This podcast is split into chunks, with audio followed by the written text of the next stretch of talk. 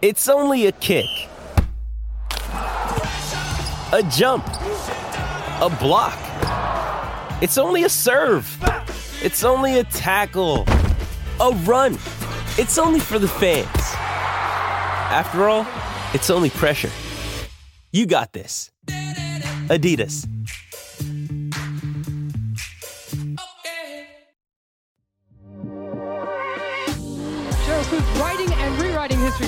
Ever national title for Texas Tech. Jonathan Garibay. The boot is away. And it's gone!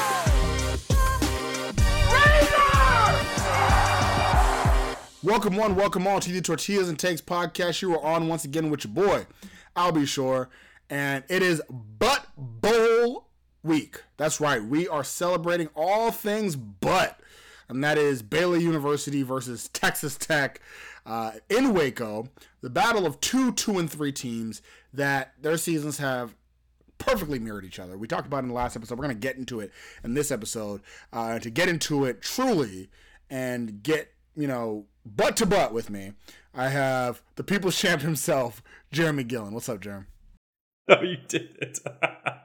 I was thinking, I was trying, I was going through the how what kind of butt pun can I make going into this? And you had a bookend yours with a really good butt one. Now I can't think of anything. But here I am in lovely Orlando, Florida. I have been exiled. The Rat Council has exiled me. I am now no longer in Lubbock. Um, the People's Champ no more apparently. But uh, yeah, dude. But but bowl season is here. I'm super excited, and um, I ha- I'm starting to get hopes for this game, which is very scary, very scary. Uh, given the um, hopes. Getting hopes, getting getting hopes, and seeing our uh, uniform reveal. And Justin uh, Apodaca tweeted that thing out, right? Zero and five in these in these uniform combination. Zero and five. It's also an ugly Love combination. So let's us. talk about it. Black helmet, white jersey, red pants. It's also a terrible combination. just feels like you can't make a decision, so you pick one of each. that's, that's right. That's right. Yeah. I, I personally like symmetry in the fact that like when we're on the road, I like either you're gonna wear white, that's cool. No problem with that. Either wear black, white, black, or red, white, red. yeah, Um or or all like white top, white pants. the all whites. right? The and all you- whites, whatever yeah. the hell you do with your helmet doesn't matter. But like that's those should be your options. If you do anything else, I just it, it, it's it's off. And that, there's a reason we're 0 and 5 because I feel like players put this that combination on and they're just like, huh, well, let's go play a game. I don't guess. feel it. I don't. I don't ain't feel feeling it. this. Yeah, and I'm kind of disappointed that for two games now, once against West Virginia and the other against now Baylor, we've had the penultimate opportunity to wear to push the envelope and and wear our colored our reds, and we could have had the condiment bowl, right? West Virginia came out and they're all yellows, mustard looking ass. And Baylor's we to the same thing. And Baylor's about to, and we got. Ch- it will not happen again. It will not happen again. And we fumbled the we fumbled the opportunity there. Although I think that strategically, you have to like write a letter and have it submitted to uh, the athletic department of the other university to like get approval that you can wear your color uniforms. So uh, Baylor, Texas Tech is wouldn't- going to put Baylor that out. that happen. I just think we should do. We should do. We should do all whites. Like it would have been great to see all whites versus all that ugly, ugly, uh, that color that's not pretty, but it's butt ugly. It is butt ugly. Absolutely. Um, so that's I want as you're listening to this episode, listen to all the butt pen puns. We we had we're, we're two we're two in already. Get the butt counter going. Ding. I need like a little bell. that's that's that's right. Um, so so yeah, so it's a battle of the butts, and the main thing here is is that when I say the battle of the butts, every year we have the butt bowl. It's always a thing, and usually at least one of these teams are good whenever we come, and a lot of times it's recently it's at least been Baylor, but a lot of the times at least one of these teams have been good or decent. This year, both teams kind of stink, and both teams stink identically. I talked about in the last episode, but both teams' very first game lost to a group of five team. Right for Texas Tech, it was Wyoming. For uh, for Baylor, it was Texas State. Right, uh, both losing to a group of five team. Next, very next game, both teams played a top 15 Pac 12 opponent. Uh, Texas Tech playing or 13th ranked Oregon. Baylor, on the other hand, playing 12th ranked Utah. In both games, both Texas Tech and Baylor had the lead in the fourth quarter. In both games, you would have thought Texas Tech's going to win or Baylor's going to win. And in both games, they let the Pac 12 team come in at the end and steal the victory uh, from the claws of defeat. So, game three for both teams, now going into game three, 0 2, both teams played an FCS team where they won convincingly. Uh, for Texas Tech, of course, we ended up beating Tarleton State 41 3. Baylor beat Long Island 30 7. Right? Game four for both teams, it was opening Big 12 play. For Baylor, it was against Texas. And it, they got whooped by Texas. Texas beat them like they stole something. For Texas Tech, it was against West Virginia, and though we didn't get whooped, it was a game. And the way the embarrassing part was, it was a game Texas Tech was favored in. On the road, they were still favored. A lot of people don't think West Virginia is going to be a good team this year. So far, West Virginia's been proving doubters wrong, doubters including myself wrong. Um, but either way, both teams losing their opening Big 12 game. And then last week, both teams down in the first half against newcomers, Big 12 newcomers. For Texas Tech, it's Houston. For Baylor, it's UCF. Uh, the biggest difference here is is that we were down in the first half. Like the, the the, the last time we were down was in the second quarter, 21 to 14, and then we made a run. And, and from that time being down 21 to 14, Texas Tech goes off and scores, uh, blows out U of H 35 to seven. For UCF, however, when Baylor played UCF. UCF was up 35 to 7 and Baylor came all the way back and won already the biggest comeback of the year in college football this year. I don't know anyone else that's going to beat it for the rest of the year. Uh, a great, great comeback from Baylor. But either way, very identical records. It was, and I joked about it last game. It was almost like Baylor saw Texas Tech win and said, "Oh, well, we got to keep up," and won the game. So Spider-Man memes in this game. all Spider-Man, all Spooderman memes in this game, like the ding kind of physically challenged Spider-Man. We'll we'll call it that way. Um, but yeah, I mean, both of us having just and we did the segment. You know, we kind of did that ending that ending segment last and the recap pod for Houston of just quizzing. You know, what was it? Who is this? Baylor or Tech? And it's just both of them because it's been such an awkward uh, season for us both, and it, without consistency, I think is the answer to that one. Without consistency, although I will say, when the way that we handled um, Houston was a little bit, well, was a, I mean, infinitely more dominating the way that um, Baylor got the edge over UCF. Uh, UCF put up 21 in the first quarter, and Baylor got seven, and then it just kind of disappeared. They didn't see the end zone until the fourth quarter again, but in the fourth quarter they put up 26 points. Yeah. To be fair, to be fair, in Baylor's defense, UCF's a much better team than Houston. Right, I, I and actually UCF. Uh, I don't know if they were the favorites, but I know I picked them to win that game. I expected them to win that game. Um, I, I thought that UCF was a better team than Baylor, and, and Baylor came back and made that incredible comeback in the fourth quarter. So definitely props to them. And I will say, going into the fourth quarter, I looked at this game and I thought, man, Texas Tech should win it. Then I saw Baylor come back, and I'm like, no, I don't know anymore. Right? Baylor showed for the first time all season, I would say, some moxie. They showed some moxie. They showed some fight. And I really hadn't seen that from Baylor all year long. Like it's, you know, I haven't really seen them fight. Even Texas Tech, the way we've lost games, Wyoming, there was at least we didn't we lost, but there was some fight at the very least, right? West Virginia, we lost, but there was fight. I haven't even seen fight out of Baylor all season long. The, the, the loss to Texas State was an embarrassment. That wasn't even close. Uh, the the um the the whole Utah fiasco, that fourth quarter was an embarrassment for them, right? To where Utah just kind of the even while down, it was almost like Utah was like, "Yeah, we'll be fine." The, the, this Baylor team has not fought all year until last week, and so that was the first time I saw that fight, that, which has been kind of surprising because Dave Aranda's first couple years at Baylor, Baylor was all fight. That was all they. That was their brand. Was they were going to be a tough, mentally strong team, and they have not been this year up until last week or last year. Now I know why you're making that face, uh, but it's because the the brand might have left two years ago. Maybe that's what it is. But they just haven't been a mentally strong team uh, since Joey McGuire's left. And I'm not attributing it to Joey McGuire leaving, but I am saying that we're just not seeing that culture that Dave Aranda initially instituted. Yeah, and so and you know I watched more Dave Aranda interviews, and especially as he's been interviewed ahead of this Texas Tech game, and ah, you definitely can tell.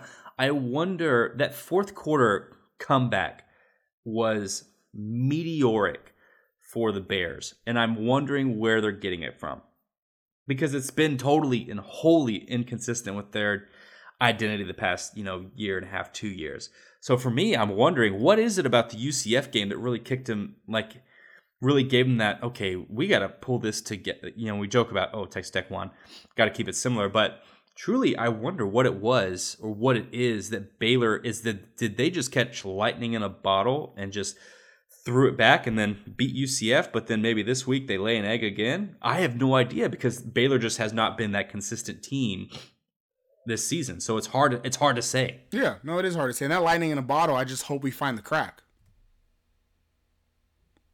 Another one. Yep, there it is. so, um, but yeah, so I, I, I am curious. I, I agree with you. I'm curious if this is now the change we're going to see in the Baylor Bears team, or if it is just it was a fluke. Right? Was, they, they got you know started getting some things happening their way. They rolled the momentum. They won a game, but the team we saw in the first three quarters was really cognizant of the Baylor team that we're we're going to have, and it's a it's a big question there. So let's start off talking about Baylor a little bit. So starting off with their quarterback, Blake Shapen. So Blake Shapen is a guy that a lot of Baylor fans were very excited about when he first got to campus. I mean, he was supposed to be, you know, a, a, a gunslinging quarterback, guy that was a, a, bit of a dual threat, could do it all, and, and he was, I think, if I'm not mistaken, was one of the highest rated prospects that Baylor had coming in. It was a high three star, uh, one of the best quarterbacks out of Louisiana, and it's it's they were really excited for him. They were really excited for him to come into this program. Last year was his first year as a starter, and he disappointed. Was not very good. Just point blank, wasn't very good. Right. Um, and so coming, but but again, it's his first year as a starter. You kind of think, though he wasn't that great, you know, maybe it's sim- not, maybe it's it's nothing to, to scoff at. Maybe it's just something as simple as we got to give him a little bit of time to learn how to play the position, learn how to be better, get a full year under your belt as the starting quarterback at Baylor, right? As a junior. And you know, he gets hurt this year. And now you have a thing I think at Baylor where it's like, okay, well, Shapen your hurt, your backup Robertson comes in and he looks he looks my god. Like some people that were questioning Blake Shapen, then you then you get Robertson come in and you're like, oh, never mind. never, never mind. Please get Blake Shapen in there. And so, but I will say Shapen is he is supposed to be able to play in this game. Um, he, his his MCL does seem to be healed up. He played in the last game, so I, I do think that when it comes to to um, actually no, actually no, he didn't play last game. He, sh- he this should be his first game back. Actually, now that I think about it, should be his first game. I, I, thought he did, but I don't see it in the game log. Oh, he did play last game. I'm tripping. Edit this. Um, uh, so he played in the last game. Should play in this game as well. And but it's a big question of you know I think though they're happy to see Shapen back, are we going to see the Shapen that we saw in the fourth quarter against UCF, or are we going to see the Shapen that wasn't great last year, except for one game last year, which was the game against Texas Tech where he balled out. The question. That is the question. And I think Texas Tech fans can really take a lot of. This is where we kind of start to depart. Hopefully, this is where we start to depart with the narrative, with this kind of quirky, fun narrative that Baylor and Texas Tech are having very identical seasons. that Houston game, we feel like watching that game, we had a really clean game Morton had a clean pocket, 90% of the dropbacks, clean pocket.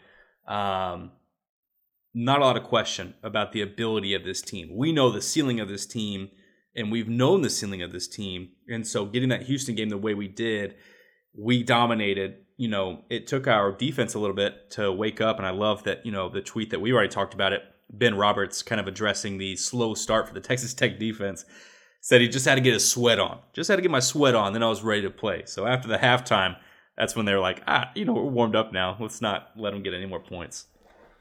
Yeah. So what's gonna happen is they're just gonna put all the all the defense in a sauna. yeah. Before the game. like, all right, get about right, there, everybody. 8 a.m. sweat sesh. Let's go. Yep. That's right. I will say I will say this real quick before we get off of Shapen a little bit.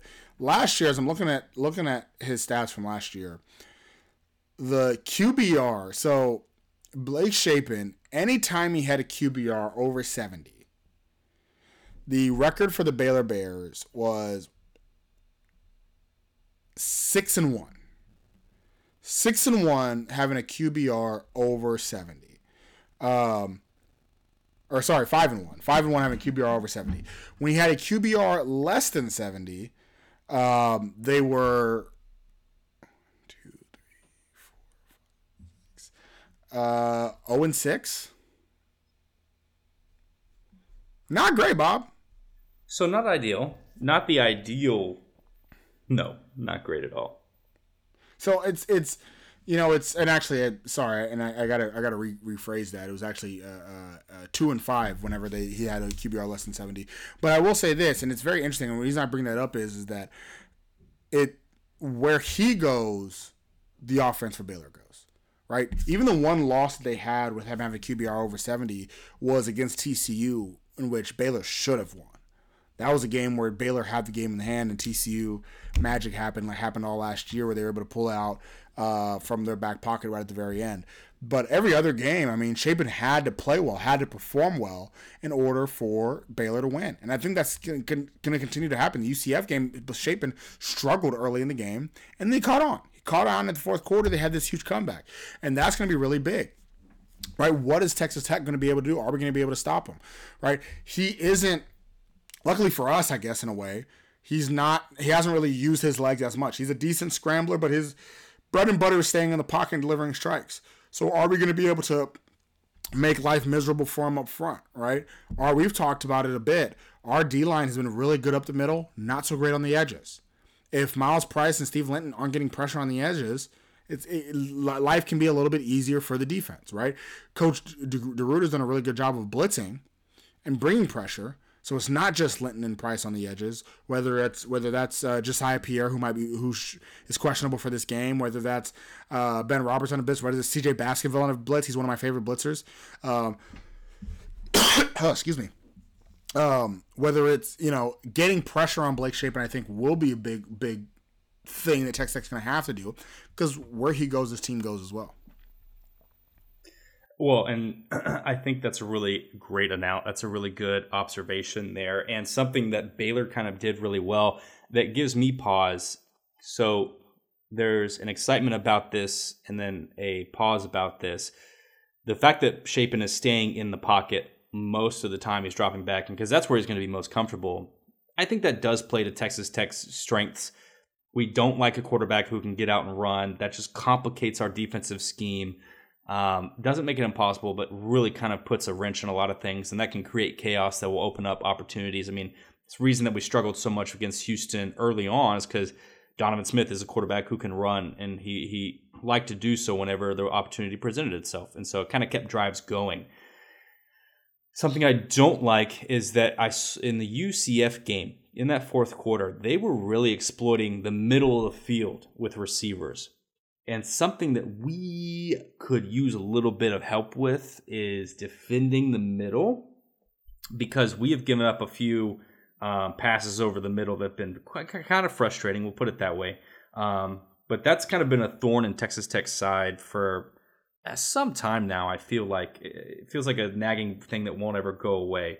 But with Josiah Pierre coming back, um, with Ben Roberts kind of playing the way that he's playing, I think that there's a good opportunity for us to take away that element um, as we think about you know how are we going to kind of game how are we going to kind of defensively scheme for this game when when last week we discovered that the more off we were you know the, the less we pressed the more opportunities Houston got you know are we going to kind of adopt that same thing or are we going to be I don't know you know so this whole mix up with Shapen is like what kind of quarterback he's going to be after the MCL injury. He didn't have a really hard time. I mean, fourth quarter Shapen looked like fourth quarter Max Duggan to a degree of um, to the degree where he's just like I can't believe this guy has this kind of motor. I can't believe that he's like continuing to produce like this at the end of the game after he's come off this massive injury. So does he sustain that? I really don't feel feel like it, um, especially with the, the stats that you've kind of identified. Um, and even if he does, you know, does Texas Tech have a more cohesive defense than UCF to make that problematic? There's a lot of good questions that really we're not going to get answered until you know we see what what what Texas Tech team shows up in Waco um, for what time is what time is the game? Oh, it's at uh, eight p.m. Central, right? That's late. So I don't know. You know, are we uh are we going to be satisfied with a night game like that? We'll see.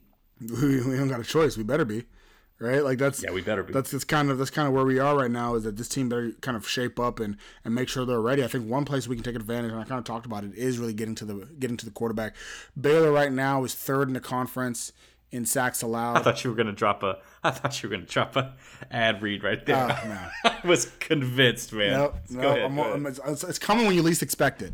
Um, you know, so uh, it's but but Baylor's third in the conference in sacks allowed. I'm not going to tell you who's tied for first, um, but uh, that's really where we can get to the quarterback. I think this is an opportunity over a Baylor O line that is not the best, where we can get after the quarterback. Now, I will say, last time I made this same comment, uh, the Houston O line played fantastic, right? Uh, the Houston O line was well, at least for a half, they played they played fantastic uh, up to that point. So I do think that the Texas Tech defense is gonna have to wake up and say we can get to this guy. We can go to this guy. Let's peel our ears back, especially when they're passing the ball and get there. I will say, but I one thing to kind of be on the lookout for here is their running game, and the running game is not too shabby. They got some studs uh, in the in the backfield, particularly a guy that we should know a lot about, and Richard Reese. Richard Reese, who was a freshman last year, played really well last year, um, almost a thousand yards as a what is a true freshman out of Belleville, and he's still here this year as well, leading the team in rushing with 225 yards already on the season, and he's going to be a bit of a problem. Yeah, um, he it, he'll be a problem for most teams. Here's the thing: Texas Tech has done really well this season, continuing to do really well at defending the rush. Starts up front with the line, but I think we have a really good linebacking crew that fills those gaps.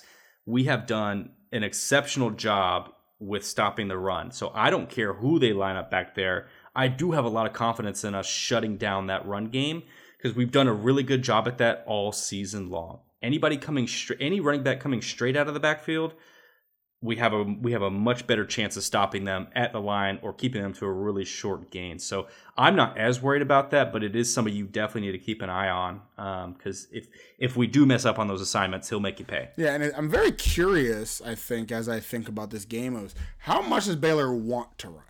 So Baylor is one of, if you just look at their stats, they're one of the league's you know worst rushing teams. They they only have 700 yards in the season as a as a group. The only game where where Baylor just rushed like crazy was the game against Long Island. Now, the game against Long Island, they put up 270 yards on the on the ground. And the reason I bring that game up, I know most of the time it doesn't matter, but it's also the only game where they had a lead. Right? It's the only game where they had a lead uh, throughout the game. And so even if I look, so so and, I, the, and the reason I bring this up is I'm saying though they pass the ball more than they run, I am curious to know is that by design or is it because they're always playing from behind?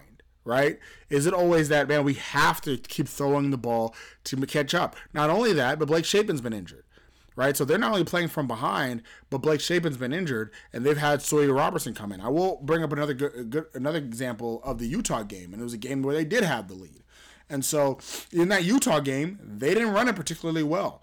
Right, Dominic Richardson, another running back, a transfer running back that came in, he had 14 carries on the day uh, in that game against Utah.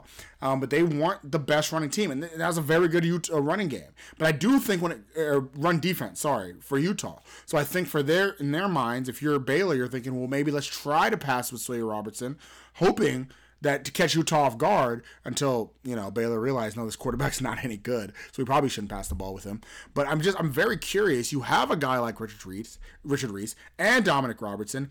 In a perfect world, would you want to run the ball more, or or not, or do you still trust this O line to keep Blake Shapen upright? I think there is that unknown that I don't know if anybody really knows. I don't know if because again last week they were passing the ball out, but they were down the whole game right? And so like I don't think anybody really knows in a perfect world what does Baylor want to do.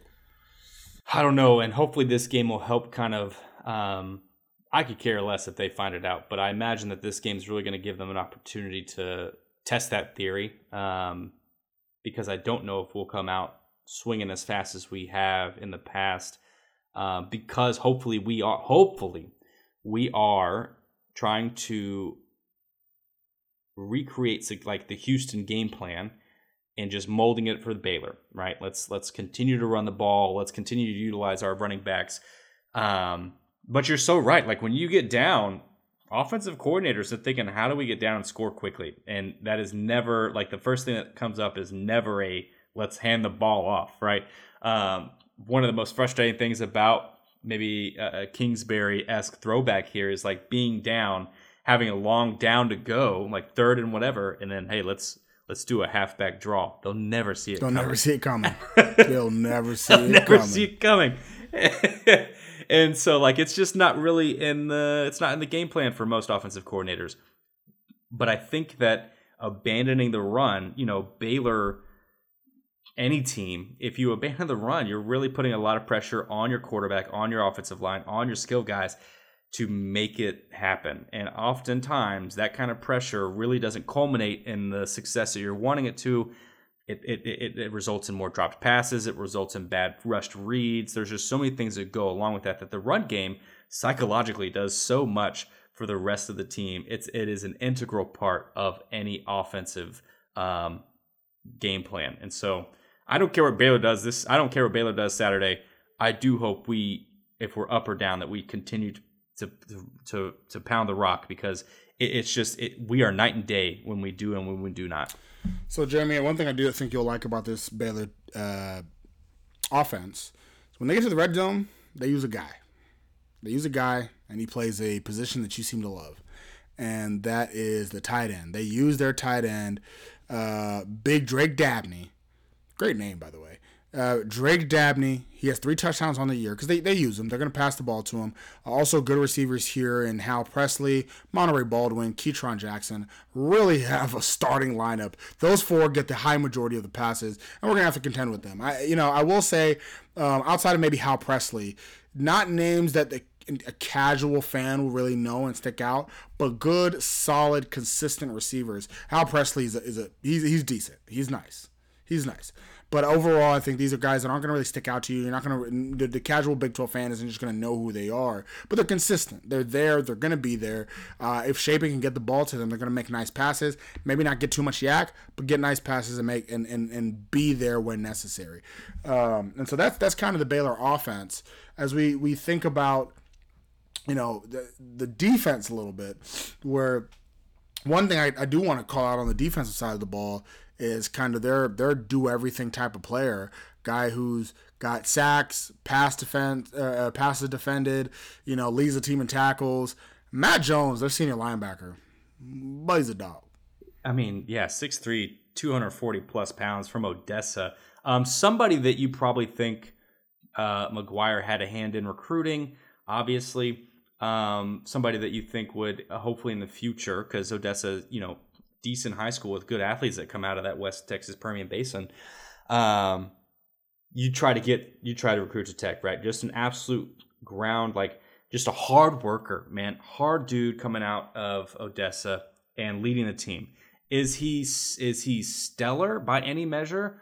Not necessarily, but this Baylor defense isn't necessarily stellar. No, they're not. Um, but he's certainly trying to do his best. He's probably the hardest working guy on that. He definitely is uh, illustrative of the brand that we've come to know and hopefully love um, with more success. But yeah, I mean, you got Matt Jones, but you look down. I mean, you look down the roster. Devin Bobby's getting um, a lot of tackles. Uh, another guy alongside Matt Jones can be Mike Smith Jr. Um, but some of your leading tacklers are actually your defensive backs, and I've said it on this podcast in years past. If the guys who are leading your tackle, uh, leading your tackle sheet, are defensive backs, it mostly means that you're getting torched.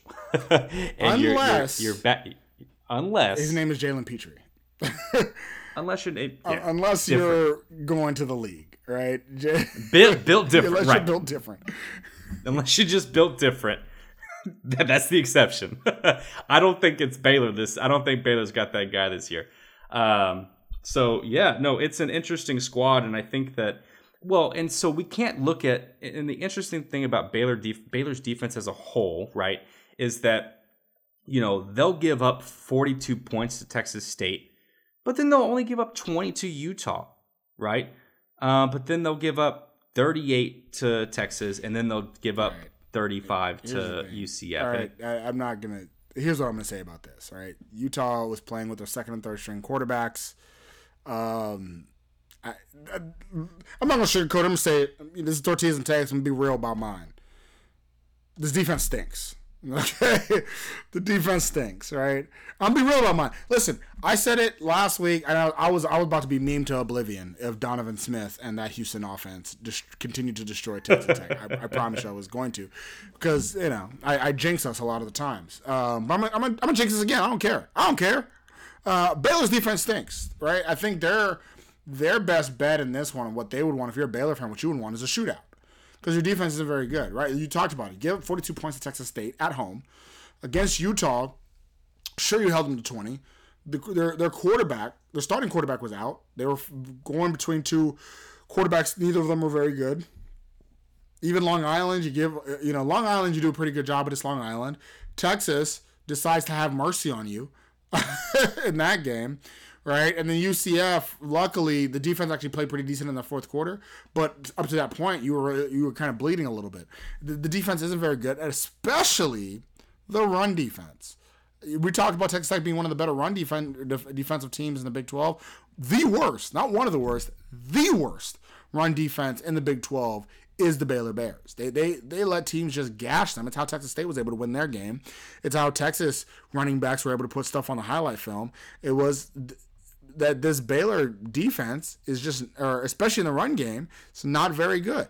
It's just not very good. And actually, I would argue that their their secondary is actually decent, and their passing defense looks worse because of how bad their run defense is. They're committing more to the run, get and then getting gashed by the pass every now and again just because of that. Like they have some guys. Like Tevin Williams is a good player, right? Tevin Williams is a guy that I think a lot of people would like. Even Bryson Jackson. I think Bryson Jackson is a good guy in that secondary. This front seven or front six, I should say, is not any good.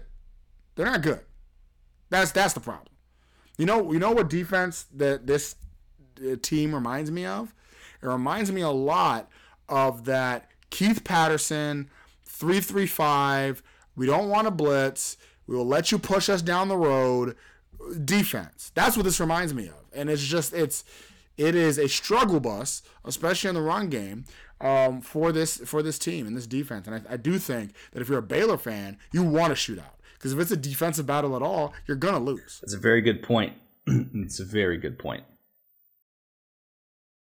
Um, you know, I make I make plenty of good points, Jeramey. Most importantly, my biggest point is, you know, you got to get dressed nice. You got to get dressed nice, and we got to we do it by going to charliehustle.com. Charliehustle.com is where we get all of our uh, best stuff for Texas Tech gear. They specialize in Texas Tech clothing, and they're they're in from Kansas City, so they know what it is when it comes to the Chiefs. They know what it is when it comes to our boy Pat Mahomes. So they want to make sure that you are the best dressed fan this season by going to charliehustle.com, getting your Texas Tech stuff. Not only that, like like I mentioned before, they they listen. They want to have this nice Kansas City Texas Tech partnership. They want to have it to where they see Texas Tech people or uh, in, in Kansas City walking the streets, having that Pat Mahomes connection right there. So make sure to go to charliehustle.com, that Kansas City based connect, uh, store there, and use our promo code that is 101215. That's TN1215 for 15% off all non sale items. 1012 uh, 15 for 15% off all non all non sale items. Charlie Hustle, vintage made fresh. So, Jeramey, we're about to have our, our a guest come on here to talk more butt. To talk more butt. And and I would make more butt jokes, but they would just crack me up. We are at 42. We're at 42. But Hey, man. references. I'll, be- I'll be here all day. That's right. That's right. So without further ado, let's go ahead and bring on our guest from the Bear Den Pod and from our Daily Bears. We have Joe Goodman. Welcome to the podcast, Joe. Joe Goodman, the Joe Goodman, as as I'm often referred to. The yeah. Joe. yeah, My bad. My bad. The Joe Goodman. Uh, but I, you know, I didn't know we were I thought you were from Baylor, not Ohio State, but um, Is know, the Baylor University? Is there another? You know, I the good man, as we or, or as we were told many times last week during the uh, Baylor UCF game, the the world's what or America's oldest and biggest private university, right? Because they said that about I heard that ten times during that big game last week. this is true. Uh, we yeah. Also, the oldest uh, oldest university in Texas as well. That's just true. I which I which every Baylor person. Here's the thing, Joe. Every Baylor person I've ever met, every every Baylor person I've ever met in my life has made sure to tell me the fact that it's the oldest university in the state of Texas. We don't have a lot, man. We, we don't we don't got a lot. So we ta- we you know we hold on to what we have. Our, and, and I think the reason why we get along is because you're you're part of old Baylor. And when I say old Baylor, I mean like when Baylor was in in the dumps. Yeah, like if you're a fan from my era, like you earned it. exactly. See, a lot of these new, it's kind of like it's kind of like we're you know as, as Astros fans, a lot of the, the, the young bucks, all they know of is Astros oh, being good. you they Astros don't know about terrible. they don't know about 2011. they don't know about this. They don't know about the trenches what we had to go through. They don't they don't remember Miguel Tejada. Okay, they don't remember any of this. Oh God, Carlos Lee when he was our best player. Carlos.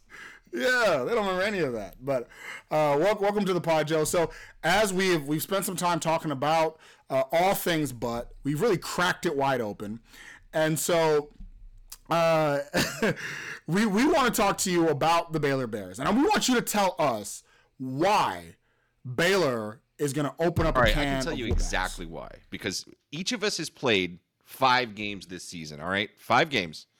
We're both two and three. Okay, two and three.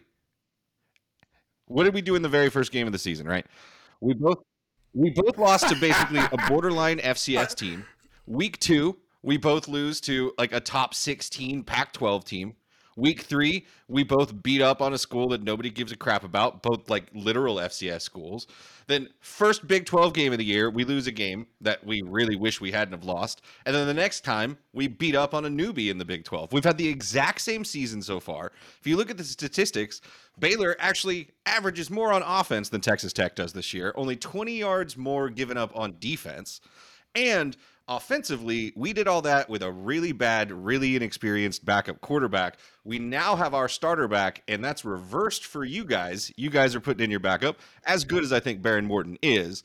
Um, the experience is not there that Shough has. So essentially, we've had the exact same season, but Baylor has had a worse quarterback doing the exact same thing, which means Baylor kicks that butt this weekend.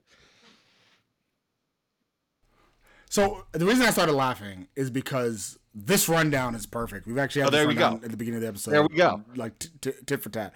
We're the same team.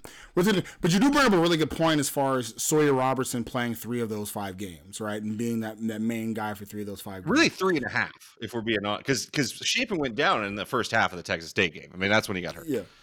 And and Sawyer Robertson is he stinks. And so um so that is a really good point. Now I, I think the argument from the tech side is that Tyler Shough wasn't great either. Or so far this year, I should say. I, I, as a as a as a Shough bro. All right, as they probably the last person left on the Shough train. Um, I will say that this year, what he has shown in this year wasn't great. Now that being said, it's not like Behren Morton set the world on fire, right? I think where Texas Tech's coming in is saying that our defense has been sound, even if we've given up some plays that we shouldn't have given up in, in previous games. Our defense has been sound. Our run defense has been very good. And once the quarterback and Behren Morton comes alive a little bit more and gets more comfortable, we'll be better. Plus, finally, the offense is realizing that there's a guy named Taj Brooks that we should probably You know, last season, uh, there was a what was the guy's name that started against Baylor last season when Pat Mahomes was there, getting honored on the field. Ah, man, it was in Lubbock. It was this. It was Behren Morton. That was his name, and he threw three interceptions. That's right. That's right. Listen, first of all, as far as I'm concerned, That's a good didn't point. happen. All right, That's let me good do this. Jeramey, no, no. Let me just put this out there. That game didn't happen. It- When I think of the 2022 season, That's the only game from last year that I'm 100 percent sure did happen. when I think of the 2022 season last year, I look through all of it and I, and I say, you know, the Oklahoma State game was crazy because of this, that, and the other, and and like I'm not like I, I reclude all losses, right? So some of the losses, that was the one game you look at and you're like, man, we just we just got our asses kicked. We just got whooped. There was no, there's no silver lining. There's no, there's no. Well, if we only done this better. There's no. Oh, what, what if we had this game? It was. I feel like Joey McGuire went into the game wanting it too badly. He wanted that game too much, and we just got taken out to the woodshed at home, which we were much better at home than we were on the road last year, and just got whooped. Yeah, you know, you, you, you when you got when you have like your native son coming back to town, and everybody was super. I can tell you right now, even Baylor fans didn't expect to see what they saw in that game last year. Um, but that and the, that and the Oklahoma game, the two I think those were maybe the only two road games we won. Those are the ones we held on to from last year because it was last year wasn't that exciting for us either. Yeah, no, the game didn't happen, so that's why so I don't even know what you're talking about. Um, but yeah, I just I, I do think that the fact that these two teams line up so very well is very interesting. Uh, one thing we had talked about earlier in this episode is not knowing what your offense likes to do, right? Because your offense has passed the ball a lot, but your your offense has also been behind a lot. Your team's been behind in games a lot, right? You have a guy like Richard Reese who's a really good running back. I think your run game is actually pretty good, but is it? Do you want to run the ball and you just haven't been given the opportunities to do so in an extensive manner, or is are you truly a passing team? Our offensive line has been um, below average at best and just booty. Um, I'll throw another pun in there for you. Uh, at, at, worst. Uh, to be fair to our team, though, is we've played Utah and Texas in two of our games, which have two of the most dominant defensive lines in the country. Um, that said, our, our offensive line played so bad against those two teams. It was like it wasn't like, oh, they're just better than us. It was they were clearly in a tier different than us in the trenches. Um, Texas, especially, it looked like our guys our guys were on skates. Um, they did get better though against UCF, which is I think a set of competition that's closer to the skill set of of Baylor in the trenches. Um, I know Texas Tech, you guys are really really strong on the interior defensive line, so I'll be intri- I'll be intrigued to see if you can stop the run game, similar to the way like T'Vondre uh, Sweat did in the Texas game against us. Um, but Jeff Grimes will always always always be run first. The problem this season has been the offensive line's inexperience and youth not being able to get that wide zone going. We finally saw a little bit last week, so it'll be interesting to see if that carries forward. Maybe the offensive line is gelling more, um, but it's kind of 50 50. And like you said, when we can't run the football, we're getting into a lot of three and outs. We're giving up a lot of points, which means we have to start throwing the ball more. Um, but Grimes is always going to want that passing game to be supplementary to the run game. Like run, it's always going to be a run first team. If you go back and watch 2021, when we were at our best in this offense with Trestan Ebner and Abram Smith, a really experienced offensive line, we didn't have a whole bunch of high scoring games. Gary Bohanon didn't have to throw the ball around the field a whole bunch. We always, always, always wanted to beat teams on the ground. So if we have the capability to do that on Saturday, we will. It's just going to be is the interior of Tech's defensive line, which has been stellar this year, going to be able to dominate dominate us in a way that like Utah or Texas already have? No, I think that's a really great assessment, Joe. I think that and something that we are proud of, and you pointed it out. Um, defensively, it's been kind of an interesting flip script for Texas Tech this year, where you know we have had the defense has been the most stable part you know, nothing incredible, but the most stable. And oftentimes that's all you need. And so for us, the kind of big win on our defensive, on the defensive side of the ball is the fact that we've had a really good run defense.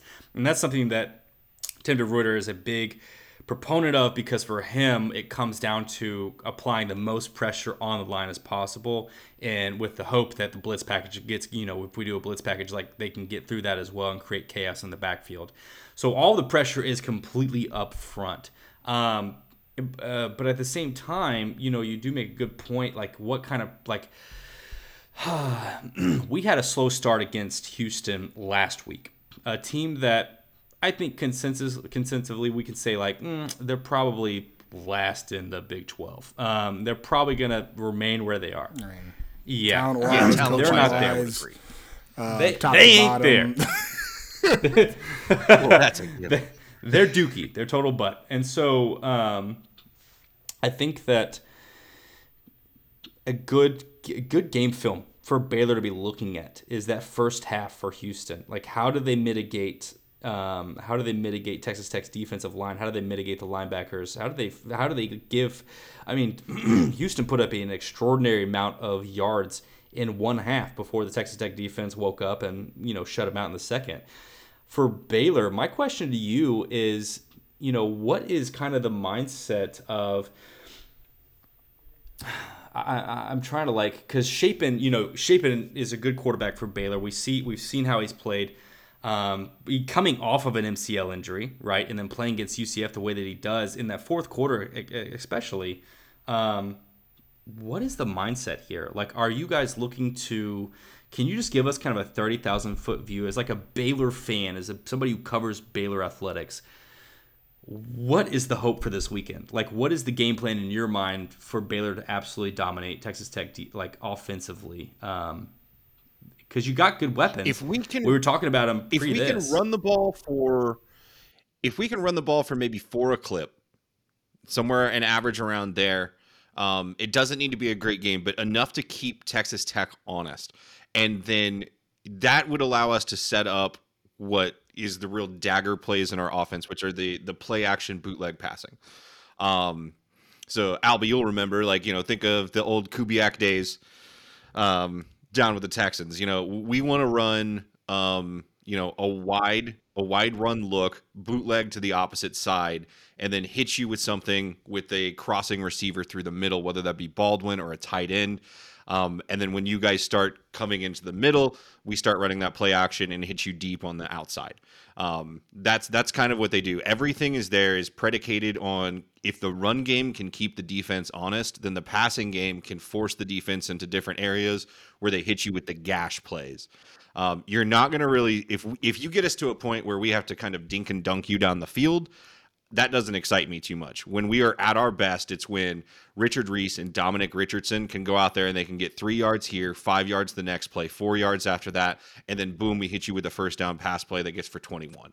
That's what that's what Baylor does when they are at their best. Um, and then when they're doing that, the second part is converting in the red zone we have like as I've mentioned, we have problems in the trenches. So when you start getting down closer in, you can't take those deep drop backs. You don't have as much space for the receivers to run and work with, and you really do have to rely on running the football. Texas Tech can bring more guys into the box. Makes it tough. So if we can convert those opportunities in the red zones into six points rather than three, that's what Baylor's going to need to do to to win this football game. But it's all, in my opinion, going to come down can they successfully run the football a little bit? Even with Sawyer Robertson in the first half against Utah, we were able to run the ball at a pretty much at an above average level. Utah made some um, adjustments in the second half that really stopped our run game. But when we were able to run it on them in the first half, we controlled that football game and we scored more points than they did. We were leading at halftime. So um, that's the core to what we want to do offensively. So if you can stop the run and make us one dimensional, um, you have a huge advantage. And that's kind of what you see. Like we were actually pretty good against UCF. We just weren't converting it. There was a there was a point in that game we were down twenty one to seven. We were driving with the football. There was a questionable fumble call that was returned for a touchdown that made it twenty eight to seven. But we were right there to make it twenty one to fourteen. That changes the whole landscape of the game and changes what that comeback ended up having to be. Um, but Baylor gave up 21 points in the first six minutes of that game and then only gave up 14 the rest of the way, seven of it being a defensive touchdown. Um, and then they ended up scoring 26 points in the fourth quarter. So once they got that running game going, really in the second half, that's what the core to everything was. Well, you also mentioned a little bit about the defense. So is the defense better than it seems? Because let me tell you something from a high level view, the defense looks booty. It looks it don't it don't look great. And now you do have um, Matt Jones. I think is is a, is a really good linebacker, a really good player. He's overall. just slow. Um, but I was even yeah. I mean, he's you know he's uh he's he's a white linebacker. I don't know. I don't know how else to say it. Uh, he's a big old white dude. He's a he is a big old white dude, but he's a he's a, he's a good big old white dude. Actually, does remind me of an older version of our freshman linebacker Ben Roberts, um, in in the fact that he is a you know he is a old school stereotypical linebacker, but he's also going to do it kind of uh, be a do it all, right? Even though he's slow, has some of those that expertise. He's a couple pass defended. He's not a slouch on, on the um, defending tight ends. He's not a slouch defending a running back out of the backfield. Good tackler. It's that front six that really I think for Baylor worries me. And like I said, I talked about it before with Taj Town, Taj time. And not if I'm a Baylor fan, it worries me. If I'm a Tech fan, I'm delighted in it because I do think we're able to kind of get that kind of gash your your D line and linebackers a little bit in the run game because of it. I think your secondary is actually better than advertised. I think they're actually decent, and I and, I, and you know I mentioned it earlier in, in our pod that I feel like your secondary gets hurt because of the amount of run plays you're giving up then their secondary plays up a little bit more, and then occasionally you can get gashed by a big a big passing play because of it, right? And so your secondary is actually not that bad as the numbers will show, but your run defense is what really hurts. Yeah, that's overall. born out of the fact that the guy that we expected to be our nose tackle has been hurt all year. We're starting a defensive end uh, on the interior right now, and he's just absolutely undersized, and it's it's a tough position to be in. He's the best guy that we have to play it, but you know, when you're playing at this level, you need to have a little bit of beef. And you're 100% correct. Because of the way that the linebackers are having to play, it's having an effect on the safeties. And so the safeties are some of the, the lowest graded um, group that we have this year. They're having to get involved. They're missing tons of tackles, and it's because the safeties are trying to tackle really good running backs. The one sneaky good group, and you've hinted at this, that – might be underrated, and I don't know because there's there was some accolades that were given out this past week. Is our corners? They're super young, but they are very good. Um, the number one guy, if you're a tech fan, then you're wondering who should I watch out for in this game on the Baylor side that I may not have heard of. Number 19, Caden Jenkins. He's a true freshman corner. He was the Big 12 Defensive Player of the Week last week. He was the Bronco Nagurski National Player of the Week for all of college football. Um, he had an interception and he had the scoop and score in the fourth quarter to uh, to really bring that comeback to full fruition. Um, but I have I cannot believe what I have seen out of that kid just in one-on-one coverage this year. So if you want to throw the ball on us, the middle is generally there, but our corners have done a really good job of locking down the outside. So you're you're 100% correct. The run game up the middle and the passing game up the middle is where you can absolutely kill this defense. So big games for Myles Price is what I'm hearing. Myles Price, our slot receiver, big go crazy, go crazy, Myles.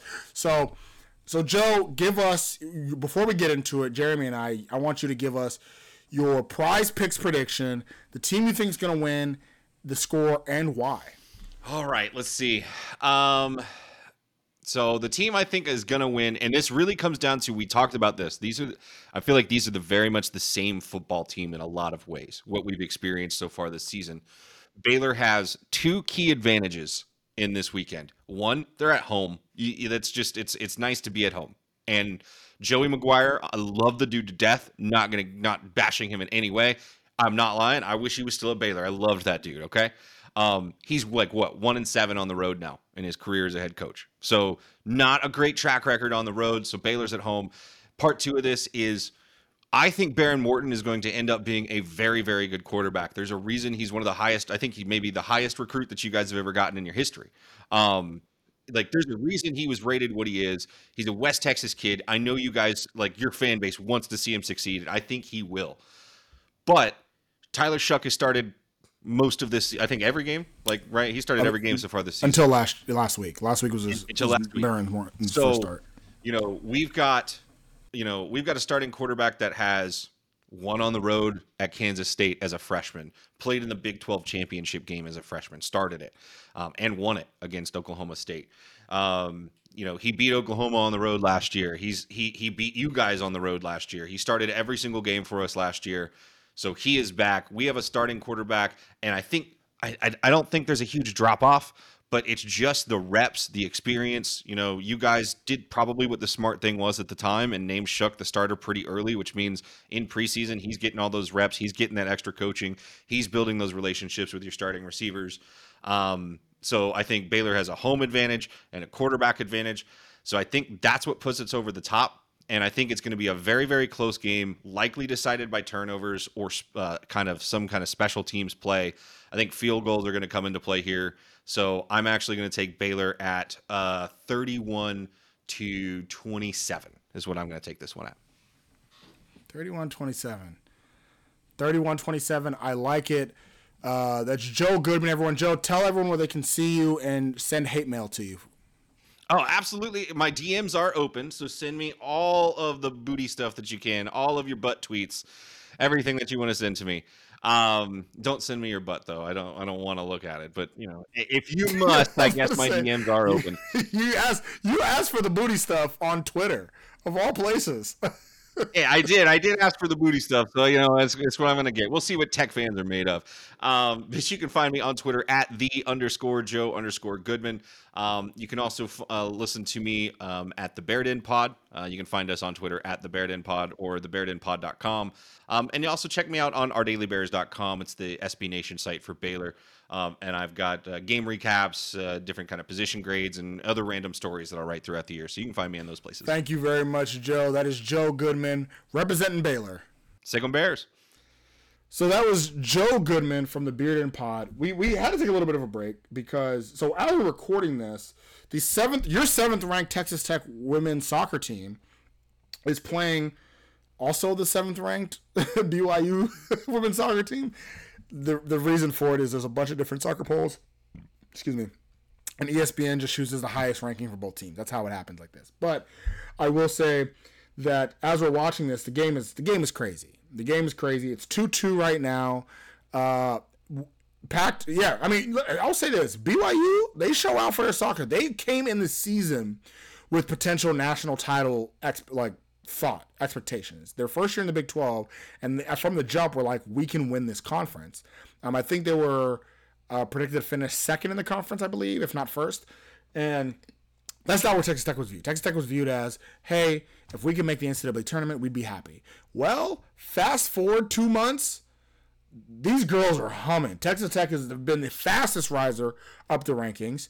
Uh, right now, top ten team, top fifteen team, depending on which which poll you're going through, and they have proved they've had absolute great wins this season, and now they're going toe to toe with.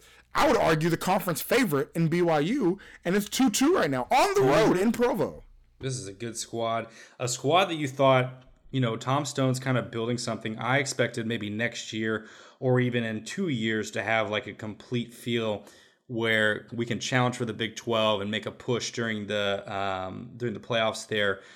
But no, just proven me and so many people wrong in kind of the best way possible. A lot of these young players um, just really, uh, just playing really kind of above their expectation. And I, I think I, Tom Stone's done an excellent job getting them game ready um, for a team like BYU. We haven't had a loss yet. We've had ten wins, couple of uh, couple of ties. And we were joking, and we will continue to joke even till the end of the season. That you know on the Tortillas and Takes podcast, we were thinking, yeah, it'll be a mid year when they had that first game. First game they you know, tied against New Mexico, and I watched that whole game. They tied against New Mexico, gave up a goal, and I was like, "Ah, this just ain't it. Like this is just gonna be a rough." Because you mentioned this is a young team. That's the craziest part about it. This is a young team, right? Especially in the uh, our forwards, um, our attacking unit. they- They're young, and so they that was a thought of like, "Ah, it's gonna be a long year. We're tying New Mexico, long year." 11 wins and only one draw later. And right now we're undefeated in Big 12 play. And they're going toe to toe. Also, not to mention, winning in Austin against 14th ranked Texas, winning in Waco against Baylor, right? Um, beating Oklahoma, beating Cincinnati, a decent Cincinnati team.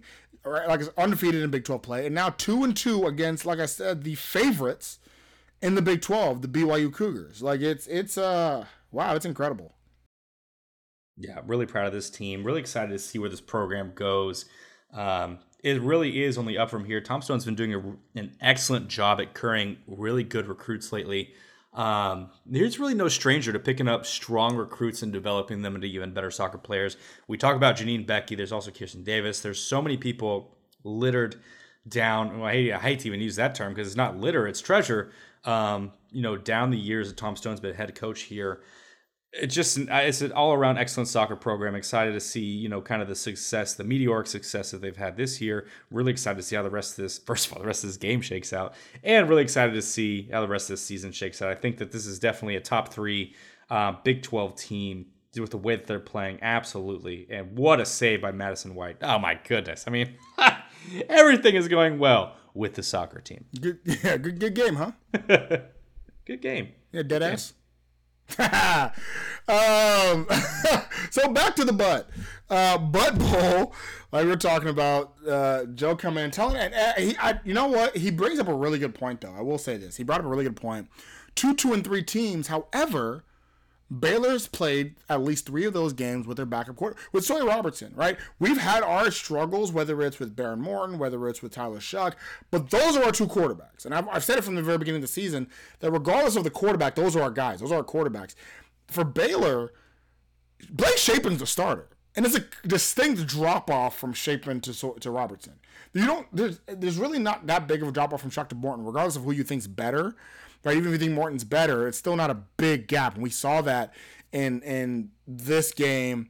Uh, we saw that especially in the in the game against Houston, where Morton didn't just take off, and even in the game prior to that, the week before, um, where you went from from Shough to, to to to Morton in that West Virginia game after the injury, you, you saw that it wasn't a, a big difference. For Baylor, it was. And so that does lend the question of would Baylor have been better? Would Baylor have beaten Utah if Blake Shapen plays, right? Would Baylor wouldn't have beaten Texas, but would they have not gotten embarrassed as much as they did um, had Shapen played? And, and now that Shapen actually got warm in that game against UCF, um, you know, do they actually have the advantage at the quarterback spot? I will say this even if I think that Joe has a point when it comes to the quarterback and that he has an advantage at quarterback, and I don't necessarily agree, but I see the the thinking there and I see that point. I overall offense, the way Kittley has called the offense last week at least, right? If that same Zach Kittley comes forward and calls that balanced attack, we will be in good hands, and that's where I feel confident there. Yeah.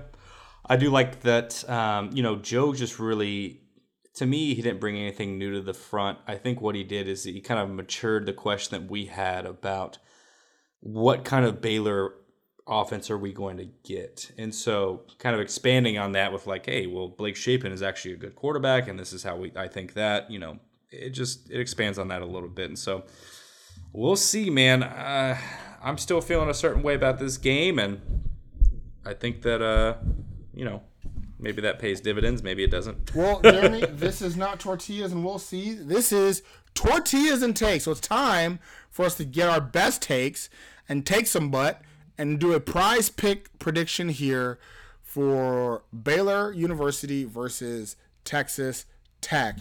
Um, starting off with your prize prediction, prize pick prediction of who you think will be the player of the game on the offensive side of the ball for the Texas Tech Red Raiders. I think that the way Baylor's been struggling against the run, I think that I'm happy to say Tahj Brooks will have a stellar, another 100 yard night for to make it four in a row. Really going on a limb there, huh? You need, need you some Tahj um, Brooks in your life, huh? Some, and also we have to acknowledge that it is not Tahj time. No, no, Brooks. no, no, It no. is according to Todd. Brooks. I don't Brooks, care. No, no, no. Not according to Todd Brooks. Brooks time. According to the athletic department, and I'm not going to take that. It is Todd's Oh, time. And I can, you know what? Screw this. I'm we're contacting Todd, okay, and saying, hey man, what is it? We got to do a poll. We got to figure this out. Because I saw this and I said this makes no sense. Right? Your name is Todd. I didn't think it did either. Yes, it's no, disgusting. Absolutely not. Absolutely not. I'm not going. I'm not. I'm not here for this. Um, but you are right. It has to be Todd Brooks. Todd Brooks got to be the guy. Got to be the guy there to ball. Because I do think that with how weak this run defense is, you got to take advantage of that. You got to take advantage of that. And Jeramey, I'm going to say this. I already I mentioned Myles Price, but I'm going to say another guy. Mason Tharp. Oof. Mason Tharp up the Talk seam. dirty to me. And Mason Tharp up the seam. I want I want to see it. We have the advantage there. Let's use it. Let's use it. So what about on defense? Who got to be the guy? Josiah Pierre, welcome back. It's got to be Josiah Pierre because we talked about how Baylor likes to throw across the middle. If they're going to do that bootleg and try to catch you off guard, Josiah Pierre is going to be that guy, or Ben Roberts, somebody who's sitting in the middle. Like we're going to have to have that cutoff guy, and Josiah Pierre is that kind of is that kind of athlete. And so for me, man, I think Josiah Pierre, big game back, roar back with some authority, and then keep Baylor from doing something that feels comfortable. So for me, I mean, you you heard you heard Joe say it. It's the interior line. And so give me the law firm. And I think I mentioned them last week. They had a really good game, and I want I want them to do it again. Give me the law firm. Uh, of Hutchings and Bradford and, and uh, Bradford, uh, uh, Hutchings and Bradford. Yeah, uh, give me the law firm of both of them, Jaylon Hutchings, Tony Bradford, to really burst through the middle and make Blake Shapen's life difficult. Right, I want him to to feel the pain. I want him to feel like, uh, why did I ever choose this profession? Why did I ever decide to be a quarterback in the Big 12? That's where I want the, the pain to be felt. So, um, again, us doing these prize picks predictions, make sure to go to prizepicks.com, use our promo code takes12, and that's going to give you a 100% match up to $100. We are here. We are here to make you money. So, that is prizepicks.com using our promo code takes12. Uh, so, Jeramey, give me your prize picks prediction. What is who's going to win and what is the score? My prediction, my prize picks prediction for this week. I liked everything that Joe said um, when it comes to these two teams, stacking them up together, looking in the mirror. Um, and so I do think that Baylor has a much more advantageous opportunity being at home. And if it comes down to you know battle of the two, if we're mid if we're mid offing again, give me the home team. I'm gonna actually pick like Joe picked. I uh, I say I'll say Baylor's gonna actually sneak this one out in the fourth quarter with a ridiculous um, gonna go off once again, and I'll say that it's gonna be uh, 34 27.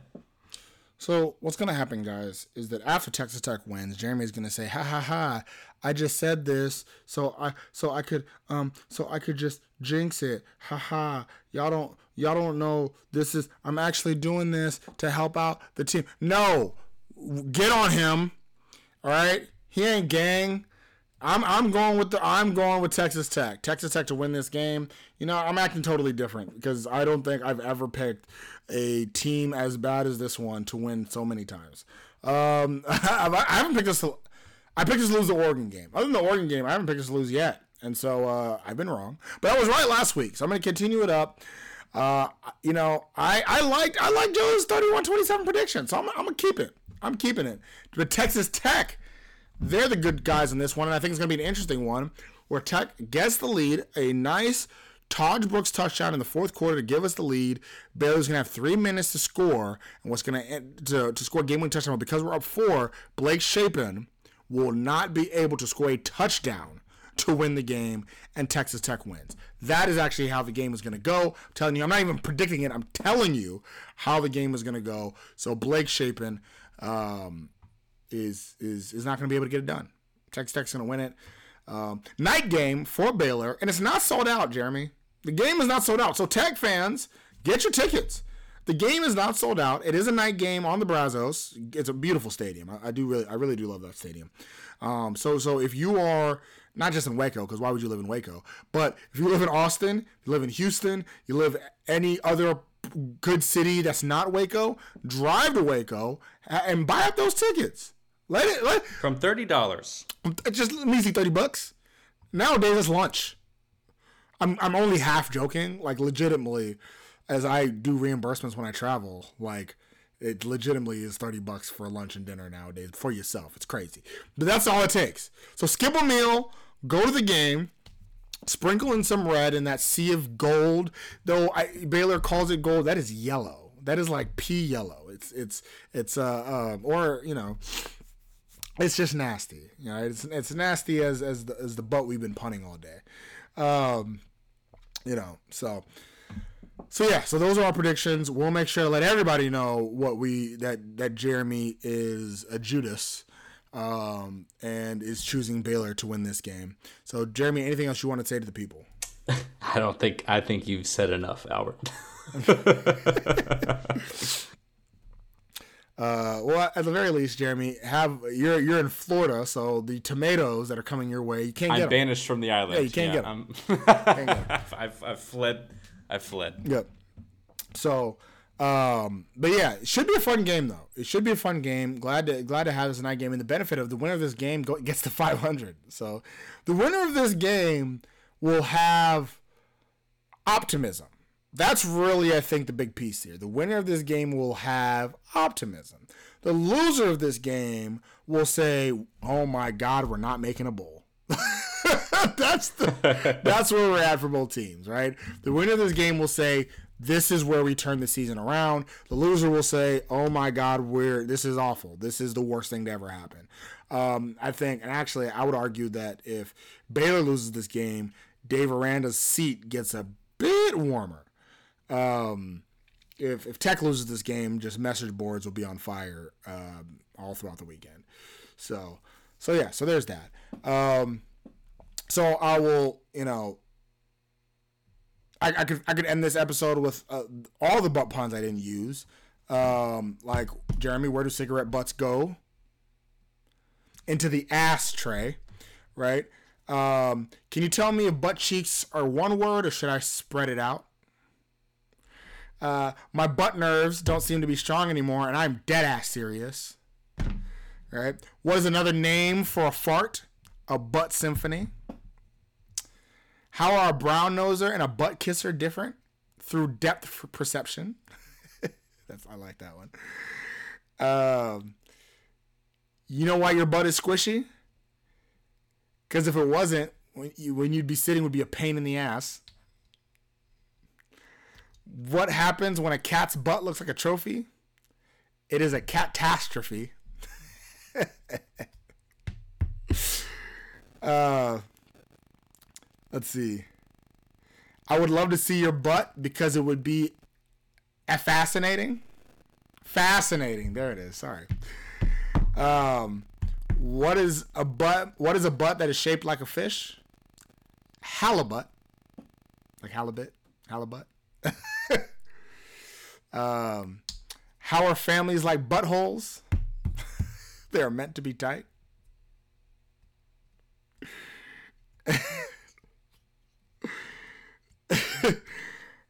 uh, and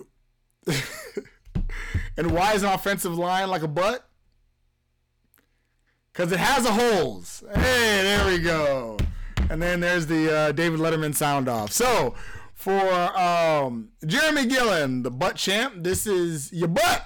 Albie short, and you have been listening to the Tortillas and Butts tor- uh, podcast, part of the 1012 network. As always, stay wrecked, people. Sports Social Podcast Network. Hey guys, it is Ryan. I'm not sure if you know this about me, but I'm a bit of a fun fanatic when I can. I like to work, but I like fun too. It's a thing. And now the truth is out there. I can tell you about my favorite place to have fun Chumba Casino. They have hundreds of social casino style games to choose from, with new games released each week. You can play for free anytime, anywhere and each day brings a new chance to collect daily bonuses. So join me in the fun. Sign up now at ChumbaCasino.com. No purchase necessary. VGW. Void were prohibited by law. See terms and conditions. 18 plus.